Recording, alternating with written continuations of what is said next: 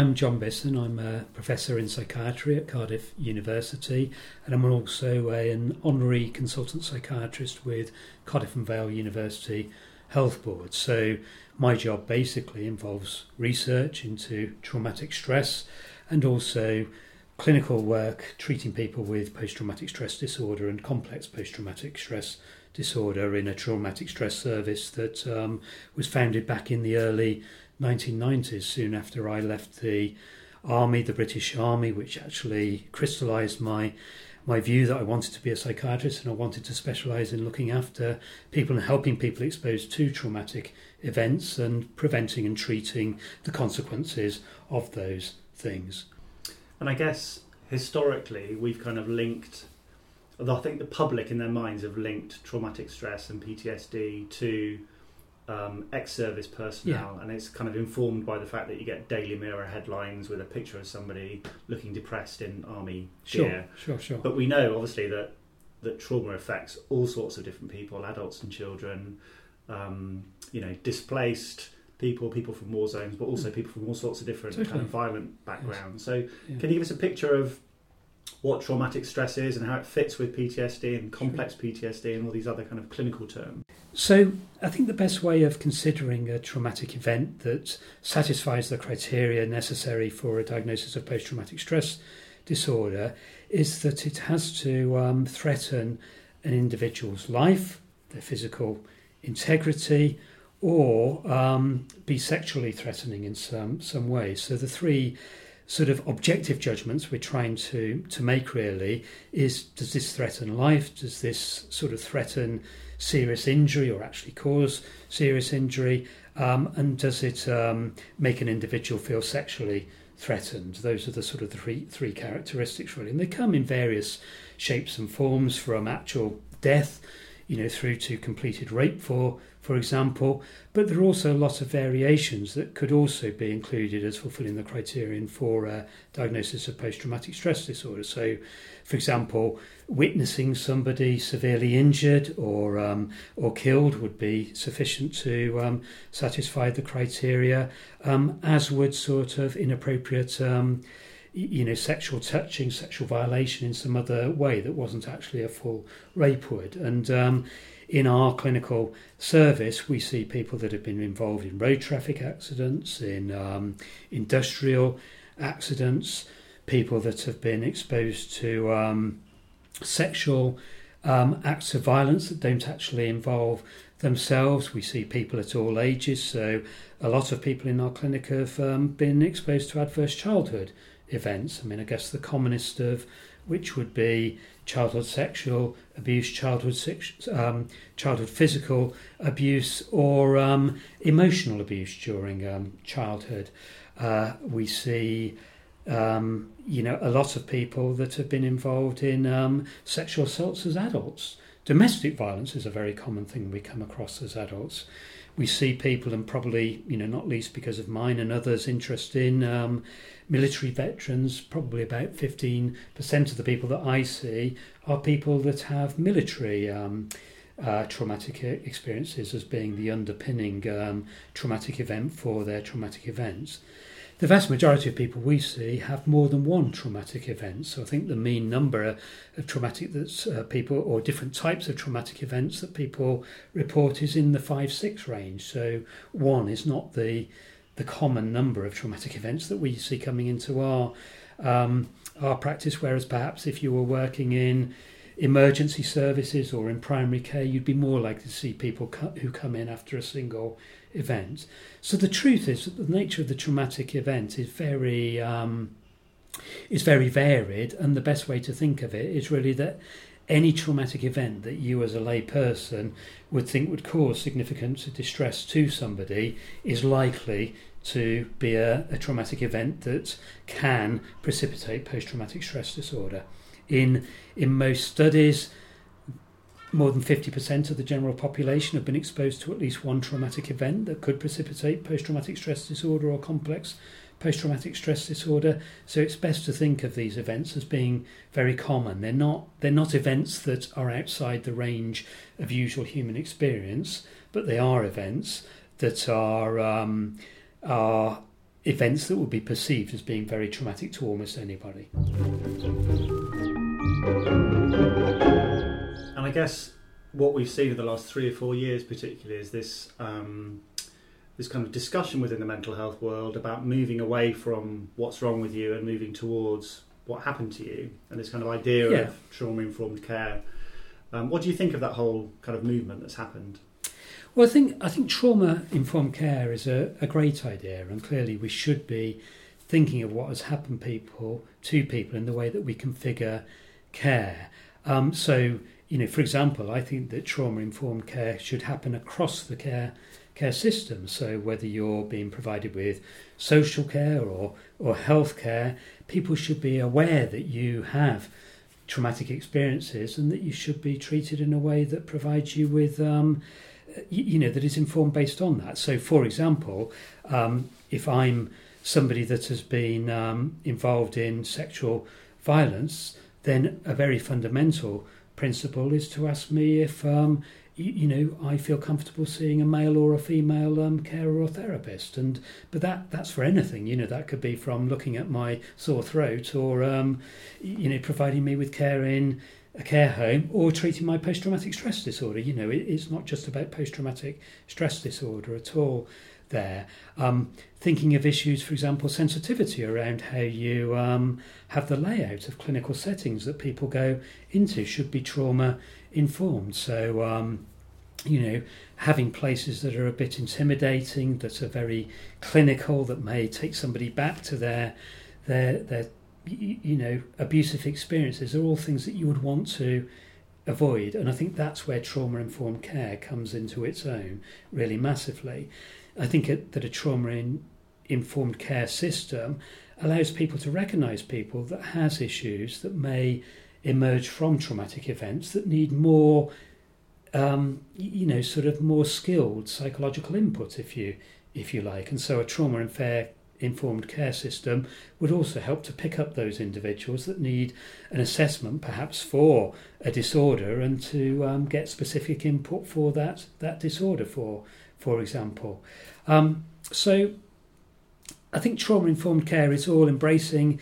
Everybody within a care system should be trained up to understand what the impact of trauma is, what the different type of manifestations of that that may be, and uh, um, a diagnosis agnostic sort of um, milieu, if you you like. But I also think that it's really critical for people to understand that there are probably advantages to making diagnoses and then looking at what the evidence is for the treatment of those diagnoses so that those individuals can get the most appropriate and up to speed um, treatments from individuals who know what they're doing as well. So I guess my fantasy is that ultimately in a, a care system, you would have people who've got different levels of training, um, depending on you know the level of training that they need for their particular role in a system. If I'm um, if I'm somebody who's working in a, a system solely to prepare, provide care and not to provide treatment, I don't think I should be trained up to provide the latest evidence based psychological treatments or pharmacological treatments for PTSD. But what I should be trained up to understand is that people can benefit from these these treatments and it's really important that I have a role in signposting people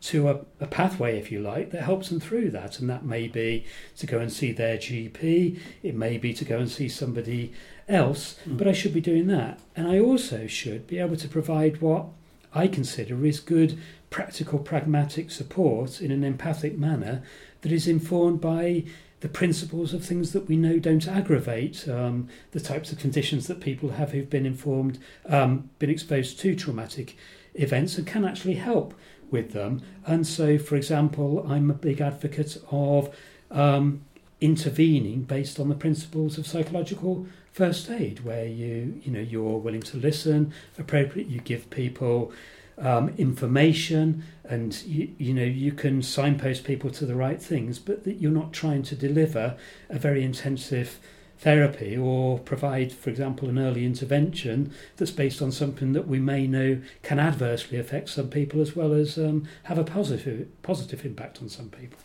There was a classic trial, wasn't there, about 20 years ago? I think I remember my first job in psychiatry looking at this trial that said actually this stuff that we've been doing was it psychological debriefing, PTSD? Yeah. It's actually causing more harm than, yeah. than good. Um, So yeah, I think it's a really interesting area. Let, us let, talk about the evidence. Let's talk about um, how we prevent and treat PTSD then in adults because yeah. you've been involved in these new guidelines, these TSS guidelines that came out earlier this year. Why did you get involved in that? Because there's lots of other guidelines out there for PTSD. Well, I've always been very passionate about um, guidelines and making sure that we, um, I see them as a good vehicle for um, synthesizing evidence and then informing practitioners and members of the public as to what the evidence is so that people can make informed choices about, you know, what to what to deliver, what to receive, but also about how to develop staff in the future and how to develop training programs, so that we've got people who are trained up in um, in interventions that actually um, you know do work and are likely to benefit people.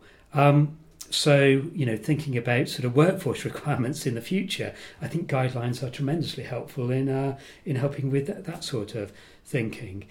I've I've always been. Uh, um, a member of the International Society for Traumatic Stress Studies since I sort of started my interest. So back since the um, mid 1990s, I've been a regular attender at ISTSS conferences. So I see it as my um, you know my spiritual home in terms of uh, professional life goes. Um, and I've also been involved in um, the first two guidelines um, uh, published by the International Society for Traumatic Stress Studies for the treatment of PTSD.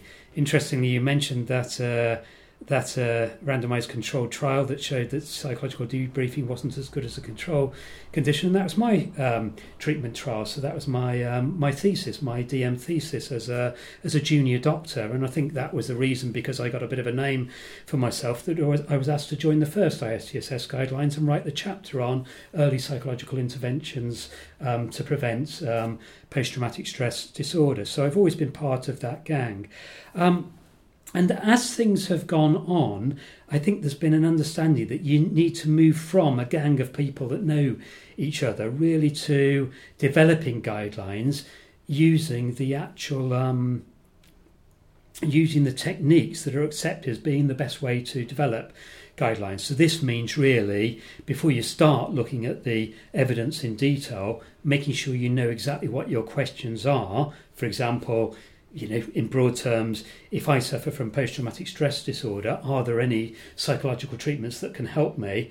And then frame questions that can be interrogated through research around those really important, um, those really important sort of clinical questions that that people with PTSD and practitioners are going to want to know the answers to. Um, and so, I discussed this with the ISTSS. They were very keen on this, and I was asked um, by the ISTSS to chair um, a committee to develop guidelines. And so that's how it came about and why I got involved. I was passionate about it, and I thought that, um, you know, with the ISTSS's support, we could come up with some really good, robust, methodologically developed guidelines. Do you want to kind of summarise for us what the recommendations are in the guidance? Yeah, well, I mean, I think the, the bottom line is to say that these recommendations are based on the current randomized controlled trial evidence. So that, that's really important in that um, it is based on the methodology that is felt to be at the moment the strongest. Now, that doesn't mean that there aren't other forms of evidence that are really important to consider, but these guidelines are based on that type of evidence. And I think it's also important to say that within the guidelines there are um, there were 361 randomized controlled trials that were felt to be eligible, and so we had to sift through all of those trials and condense them down into recommendations. And we came up with 125 recommendations. You'll be pleased to hear I'm not going to go through those individually today. Um, and we also graded those recommendations according to the level of evidence and the confidence we had in that evidence. So, of those 125 recommendations, eight of them are strong. So, that's a relatively small number, but you know, a big take home message for me is that those with the strongest recommendations are probably the ones we can have most confidence in are going to be effective for people. If we recommend a treatment as being strong and we say that's a, a as effective and we say that's a strong recommendation, then people can go away pretty confident that this is you know something that is likely to definitely help me if I can engage in it. We then have standard recommendations which basically say, well, there's pretty good evidence of having a recommendation, but we're not not quite as com- confident that it's going to give you as much benefit as the strong recommendations. We've get, then got five low effect recommendations. And the important thing about these is that we're saying with low effect recommendations that we're very confident that these will give you some benefit, but they won't benefit you probably as much as the strong ones. And one of the interesting things is that the majority of the recommendations for pharmacological treatments, medications, are in that low effect recommendation. So we're certainly not saying they don't work. We're saying they very definitely do seem to work, but the amount of benefit you're going to feel from them probably isn't going to be as strong as the strongest psychological treatment recommendations, which for adults tend to be um, cognitive behavioural therapies with a trauma focus and eye movement, um, uh, desensitization, and reprocessing. So, EMDR and trauma and cognitive behavioural therapies with a trauma focus are probably the groups of treatments that we would recommend more above others. Now, there are some other, um, you know, we, we've split down the cognitive behavioural therapies with a trauma focus for the first time ever to look at individual treatments rather than looking at a family mm. as a whole. And what we found with that is that actually you see some some differences with different treatments. So in this in these um, guidelines, we've been able to recommend for the first time cognitive processing therapy, cognitive therapy for PTSD, and prolonged exposure for PTSD in adults as being the three sort of um, treatments that fall within this family of individual CBT with a trauma focus that come out strongest. And they come out more strongly than some of the other treatments, such as, for example, um, uh, guided internet based um, cognitive behavioural therapy with a trauma f- focus. So the evidence still shows that that treatment is effective, and I would certainly recommend people to consider going for it. But the evidence at the moment suggests that you won't get quite as strong an outcome as you would do with prolonged face to face treatment with one of these face to face therapists. But it may be that you decide because of um, a lifestyle choice, for example, you know, I'd need to find childcare for my children, or I go to work every day and getting to a weekly appointment is difficult. that I'd rather go for something that's got a bit more flexibility about it. I can do most of the therapy over the internet um, at home, and I need less face to face contact than I do for one of these other ones. It also comes up with some um, therapies, you know, that have hitherto been felt to be as strong as um, things like cognitive processing therapy, um, EMDR, prolonged exposure, such as, for example, narrative exposure therapy, which we give a slightly lower level of recommendation to, not because it's not effective, but because the overall effect doesn't seem to be quite as strong as for those other other treatments. And um, you know, the same can be said for some other um, therapies that have hitherto always been grouped together with cognitive behavioural therapy as a whole. As a whole, so I think one thing that's very novel that's emerging from the ISTSS guidelines is that there's more choice available, and as a consumer of um, treatment, you shouldn't be thinking just about what's the family of therapies that can help me most, but what is the therapy that helps me most. And if I had PTSD, I would be checking out that my therapist can get, deliver me a therapy that has the best evidence. I'm interested in how possible adverse effects fit into that? How have yeah. you kind of factored those in? Because presumably sure. these have all got adverse effects. Yes, and I mean I think you're absolutely right. There's there's no treatment without the potential for any adverse effect, and I think long gone are the days where we just thought of medication as being associated with adverse effects because there's very good information that psychological treatments can cause people adverse effects.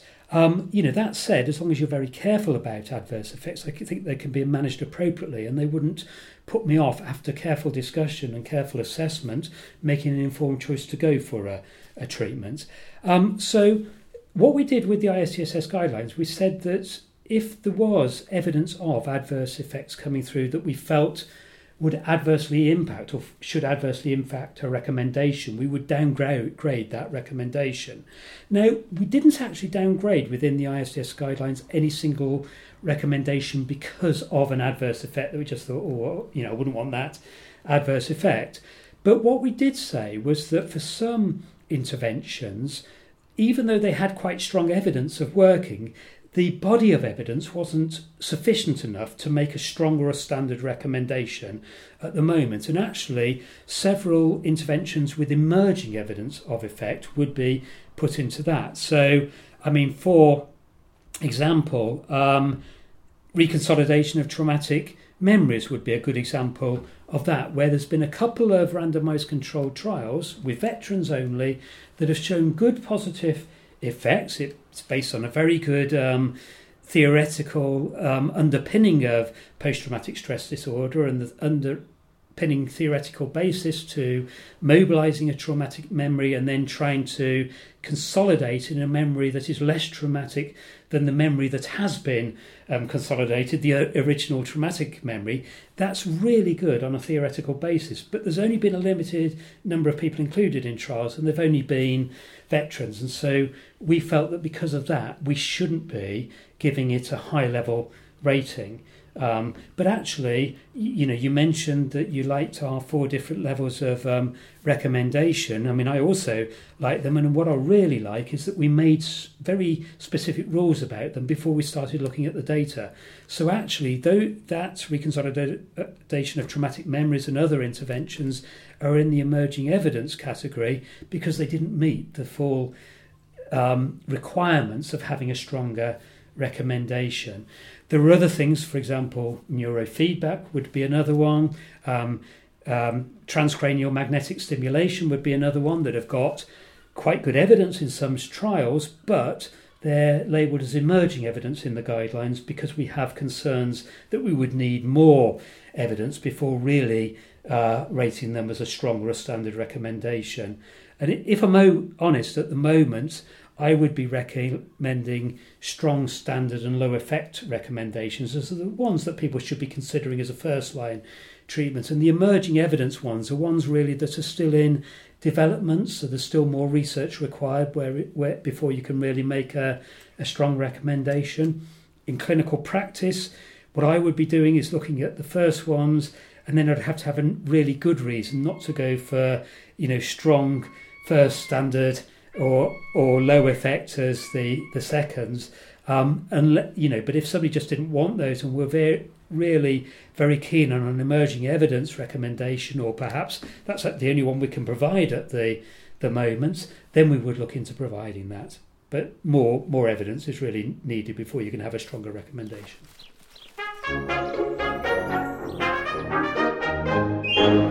I guess when you're making a shared decision, um, you know, looking at the guidance and thinking about how it informs your decision. Yeah. Um, obviously, the kind of the patient is the kind of the core of that, and the key totally. thing to focus on. And the patient is quite a varied thing in PTSD. You know, it might be a somebody who's presenting as an adult yeah. with childhood trauma from 30 years Yeah. ago. It might be a recent veteran. It might be somebody in a road traffic accident, as you say. Are all of these guidelines applicable to all of those different patients equally? No, no, they're not. And I mean, I think a, a really good way to crystallise that distinction that you, you make is to look at the International Classification of Diseases classification system of PTSD, which actually has post traumatic stress disorder as one disorder, and then it has complex post traumatic stress disorder as a separate but parallel disorder. So you can't have both of them, you have one or the other. Post traumatic stress disorder, you have re experiencing in the form of nightmares, flashbacks, avoidance of thinking, or reminders of what happened, and um, increased arousal symptoms such as hypervigilance and an increased startle reaction, so reactions to threat, if you if you like. Um, in complex post traumatic stress disorder, you have those three things, but you also have what we're calling disturbances in self organization, which include difficulties regulating your emotions, negative self concept, and also a difficulty with interpersonal relationships. And so, if you look at those two constellations of symptoms, one with just the PTSD symptoms, one with the PTSD symptoms and the disturbances in self organisation, you've got quite different presentations. And actually, as a clinician, you're often thinking people are going to respond to actually quite different treatments. And so, when we did the guidelines, what we became patently clear to us was that there was a lack of research looking at complex PTSD at the moment. So instead of making recommendations for the actual treatment of PTSD based on randomized controlled trial evidence, we came up with a position paper on the treatment of, of complex post traumatic stress disorder, which should sit along the recommendations for the treatment, prevention of treatment of PTSD, which is really just for, for PTSD rather than for complex PTSD. That said, a lot of the treatments for PTSD will also help people with complex PTSD as long as you're careful in your selection that people are right for that treatment. And, um, you know, to be honest, there are factors that go beyond just the individual diagnosis that determine whether a person is suitable for one or another. But whether there are whether an individual has complex PTSD or has a more complex presentation of post traumatic stress disorder is a key factor that you would be considering in the decision making process one of the things that we're we're working on at the moment to make um, the ISTSS treatment guidelines accessible to members of the general public is a decision aid. And so, through a decision aid, what we hope to do is in that. Um, in, in language that is accessible to um, the layperson is um, looking at what the evidence is for different interventions, the sort of things that individuals um, should be or are commonly considering when they're making decisions and helping them to use both the information from the evidence and their preferences really to come up with a decision that's likely to be the best for for them. And i think that can be a really helpful adjunct to maybe have a look at before you go and see a clinician or work with alongside a clinician clinician to make a shared decision about what's right for, for you. So we're hoping that's going to come online um, into um, next year, and we can have another push really on sort of disseminating and making sure we raise awareness of the guidelines to coincide when the effective treatments book comes out, which is kind of what we're looking at as the handbook um, for clinicians as to how to um, use the guidelines in, in clinical practice. I'm always really interested in people who are left behind by mm. uh, a lack of services. Yeah. Um, and obviously, in the last few years, there's been a real interest in um, people with a diagnosis of personality disorders yes. who have nothing in terms of support. Sure. Um, and many of those people, um, mostly women, it has to be said, with a history of violence and abuse, um, have this uh, also potential diagnosis of complex PTSD. Yeah. So it's really interesting to hear you say that there isn't enough evidence yet, really, in yeah. that area. How do you see that um, you know, I had this idea that a lot of those people might end up with a diagnosis of complex PTSD yeah. and have the same yeah. lack of services and support. How do you see that developing as a researcher? Do you think there's a lot of interest in that population? Yeah, so so so I mean, at the moment, I believe that for individuals with, you know, for example, an emotionally unstable, you know, personality disorder, if that's the label that they've been been given, who have also got, for example, comorbid complex post-traumatic stress disorder, that there's very clear evidence from research and other sources as to what sorts of approaches might be likely to be most beneficial for them. But what I can't do is say, look, there's a randomized controlled trial that's you know randomly allocated people with exactly your symptom constellation to one one intervention or another. But as a clinician, I'm very confident that I would be able to assess somebody and point them in the direction of a treatment approach that could potentially be beneficial to them. And we do that a lot in our our, our service at the at the moment. Um, so uh, the way that I hope things go is that we use treatment guidelines to look at where the evidence is, but we also look at it and the uh, position paper that we've developed to inform how current services should be configured to best help people with more complex presentations of PTSD. But we shouldn't be saying we've got nothing for them at the moment. And I think this has been a, a big problem in health service provision at the moment that far too quickly we've concluded that because there isn't a, a randomised control, we shouldn't be doing anything.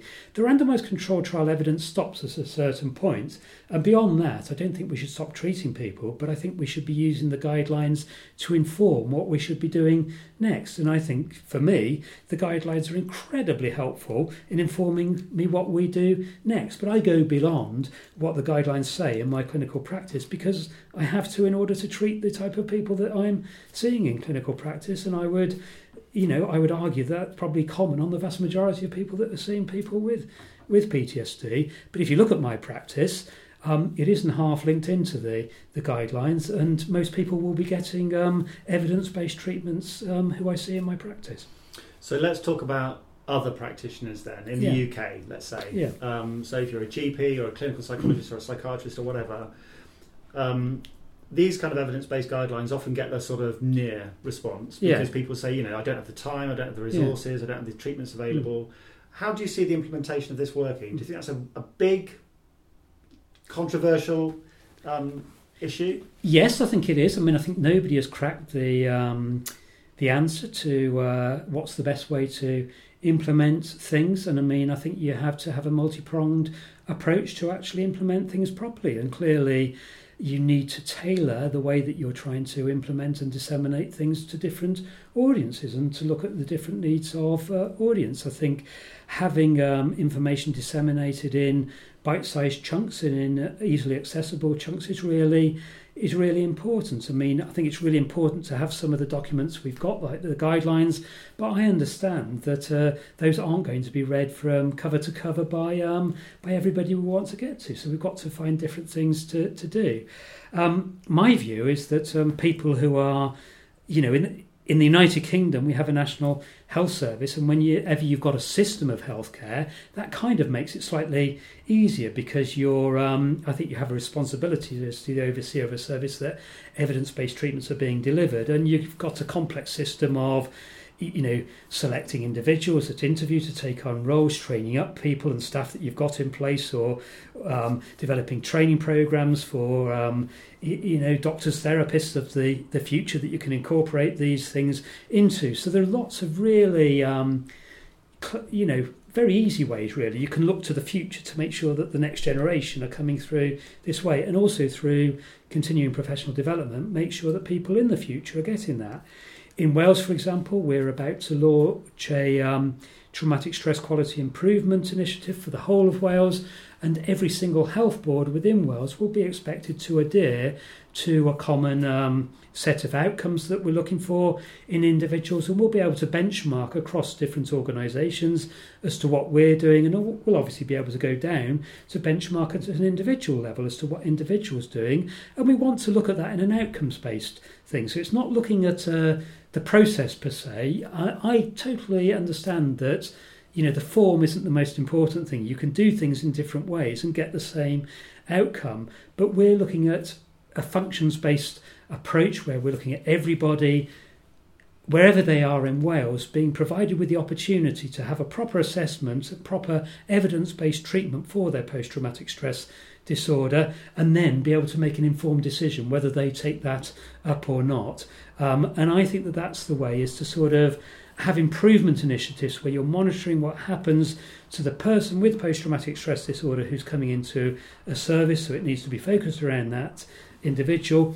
Have they got a pathway that is easily navigable for them to get through the process? And then what happens to them as part of going through that process? And if we say, well, look, this is what we think works best, and we show that everybody comes out does really well with it, then that's great. If we show that some people do well, some others, then I think it's beholden upon us to actually dive down into the detail of that and start working out why some people did better than others. Is it because the service in Abergavenny is better than the service in, in Cardiff? You know, are there certain practitioners in Mold who are delivering slightly different interventions to others? And through our quality improvement, um, you know, mechanisms, can we improve and get more more of a level playing for every, field for everybody, so that everybody gets the best um, available um, treatments wherever they live um, and whoever is delivering that. What is available right now for people in the UK, and what are the barriers to these interventions becoming more available? Is it commissioning? Is it policy making? Is it lack of skills in the workforce? Yes, well, I mean, if you look at uh, the United Kingdom, then across the United Kingdom, we have a large number of people who are appropriately trained in in these techniques, or at least variants of these techniques, which would meet the requirements to be compliant, if you like, with the ISTSS treatment guidelines and you know the UK's NICE guidelines. Um, so in England, for example, there's the Improving Access to Psychological Treatments service, and a requirement of that is that you do have um, therapists who are trained up in delivering trauma focused cognitive behavioural therapy. Um, in Wales, we have exactly the same requirements, and um, in in Wales, every health board in Wales has people trained up in trauma focused cognitive behavioural therapy um, and in eye movement desensitization and reprocessing. Processing. So I think it's more to do with having enough therapists trained up in the techniques for the, the demand. Post traumatic stress disorder and complex post traumatic stress disorder are very common um, conditions. I mean, the you know, the latest population study showed a, a, current prevalence of around 7% when you combine those two conditions. So these are common disorders. We should be thinking of post traumatic stress disorder in the same way as we do depression and, you know, other common anxiety disorders. Um, so I think making sure that we've got enough people trained, making sure we've got proper supervision for those individuals so that it's not a case of just going on a training course and they're not maintaining your your skills, and making sure that people have the opportunity to practice them, to deliver them, which I think is about having a pathway that has ring fenced time for practitioners to deliver their their care. I think another big barrier to implementing evidence based practice at the moment is appropriate assessments. So I don't think everybody from primary care level onwards is totally aware of what the evidence base is, which goes back to the point about dissemination and making sure that people know what they need to know to play their role in a, a pathway which starts at the point of um, somebody you know, recognizing that they're emotionally upset as a result of having been a trauma. And so, you know, there's a lot of dissemination to do to the public to make them questioning themselves, oh, trauma distress? Could I have post traumatic stress disorder? And I think if people present to their GP and say, I'm wondering whether I might have PTSD, then that will really help um, general practitioners to to assess. And obviously, we're we're training as part of our dissemination techniques general practitioners to have more awareness that PTSD might be present in individuals. People might even not say that they've been traumatized. So we're asking GPs to routinely ask whether they people have been involved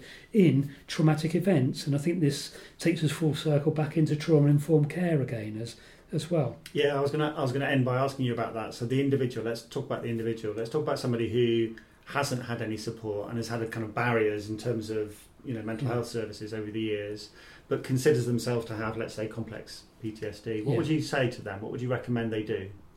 So I, would say step number one would be to go and see your general practitioner, and I think that ideally, you know, armed with information that you've got about that. So, I mean, for example, if um, you went to your general practitioner having used the um, ISTSS um, treatment decision aid and actually gone in with your printout as to what looks to be to be good and introduce your general practitioner to that, I think that would really help start a good dialogue between you and your general practitioner. I think some general practitioners will will know all about it and they'll be able to guide you through and direct you the right way straight away.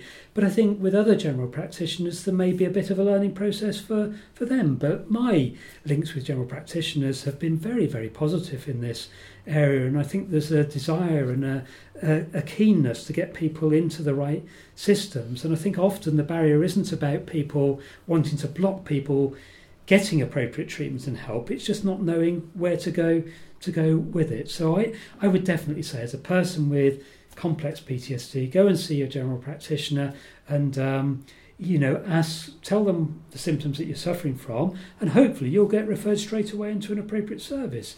If not, then um, you know share with them some of the information you've got from things like the ISTSS web- website, other other websites, um, and encourage a dialogue with the local mental health service. You know, and um, you know I know it's difficult, but I think the more that people can lobby to a degree, if they don't feel that they're getting through the um, you know, into help that should be there, the better, really. And I know that's difficult, but there's lots of different avenues. Every NHS organisation will have a, um, a phone number or a, a, system whereby you can put in suggestions or uh, advice in there. And I just think that the more of people, the more people do that, if they're not getting into the right system, the better. And if I'm honest, in our systems, I'd be very confident that if you did that, you know something would filter through to somebody like me and then i could then get back and say well there is a system actually and we can actually introduce you to that system and get you into a process that would actually be of some help to you finally let's just look forward to the conference that's happening in boston in yeah. november istss 2019 what can we expect um, from your team and this area in that uh, that event yeah. well we're, we're really excited that the ISTSS board has sort of uh, you know, agreed to have a focus on the dissemination of the ISTSS treatment guidelines. At last year's conference um, in Washington, we actually presented the guidelines and what they they were. I guess sort of presenting the underpinning, you know, research and what the actual outcomes were. This year, our focus is completely shift onto looking at how do we get those recommendations out there into to practice. So the the focus on our target um, audience for this year's ISTSS conference is practitioners that want to deliver evidence-based practice in their um, you know in their day-to-day life and also individuals responsible for organizations and the um, the organization of uh, services to deliver to to people with PTSD and complex PTSD. So we've got two panels. We've got one for adults. We've got one for children and young people. And what we're hoping is to um, give a brief overview of what the recommendations are, some of our thoughts about how they can be implemented into practice, and then enter, enter into a productive dialogue with the audiences at those two panels to really sort of tease out some of the key concerns and issues that are likely to affect practitioners in being able to uh, implement um, you know recommendations you know from resource issues through to you know how to determine which people are likely to do best with which um, treatment. So, in other words, moving more into sort of the personalisation of the recommendations, which is something we're very keen on. Um, you know, right through to what do you do if somebody doesn't respond well to a treatment, or has had it before, or doesn't want it, or isn't stable enough at the moment to receive one of the best evidence based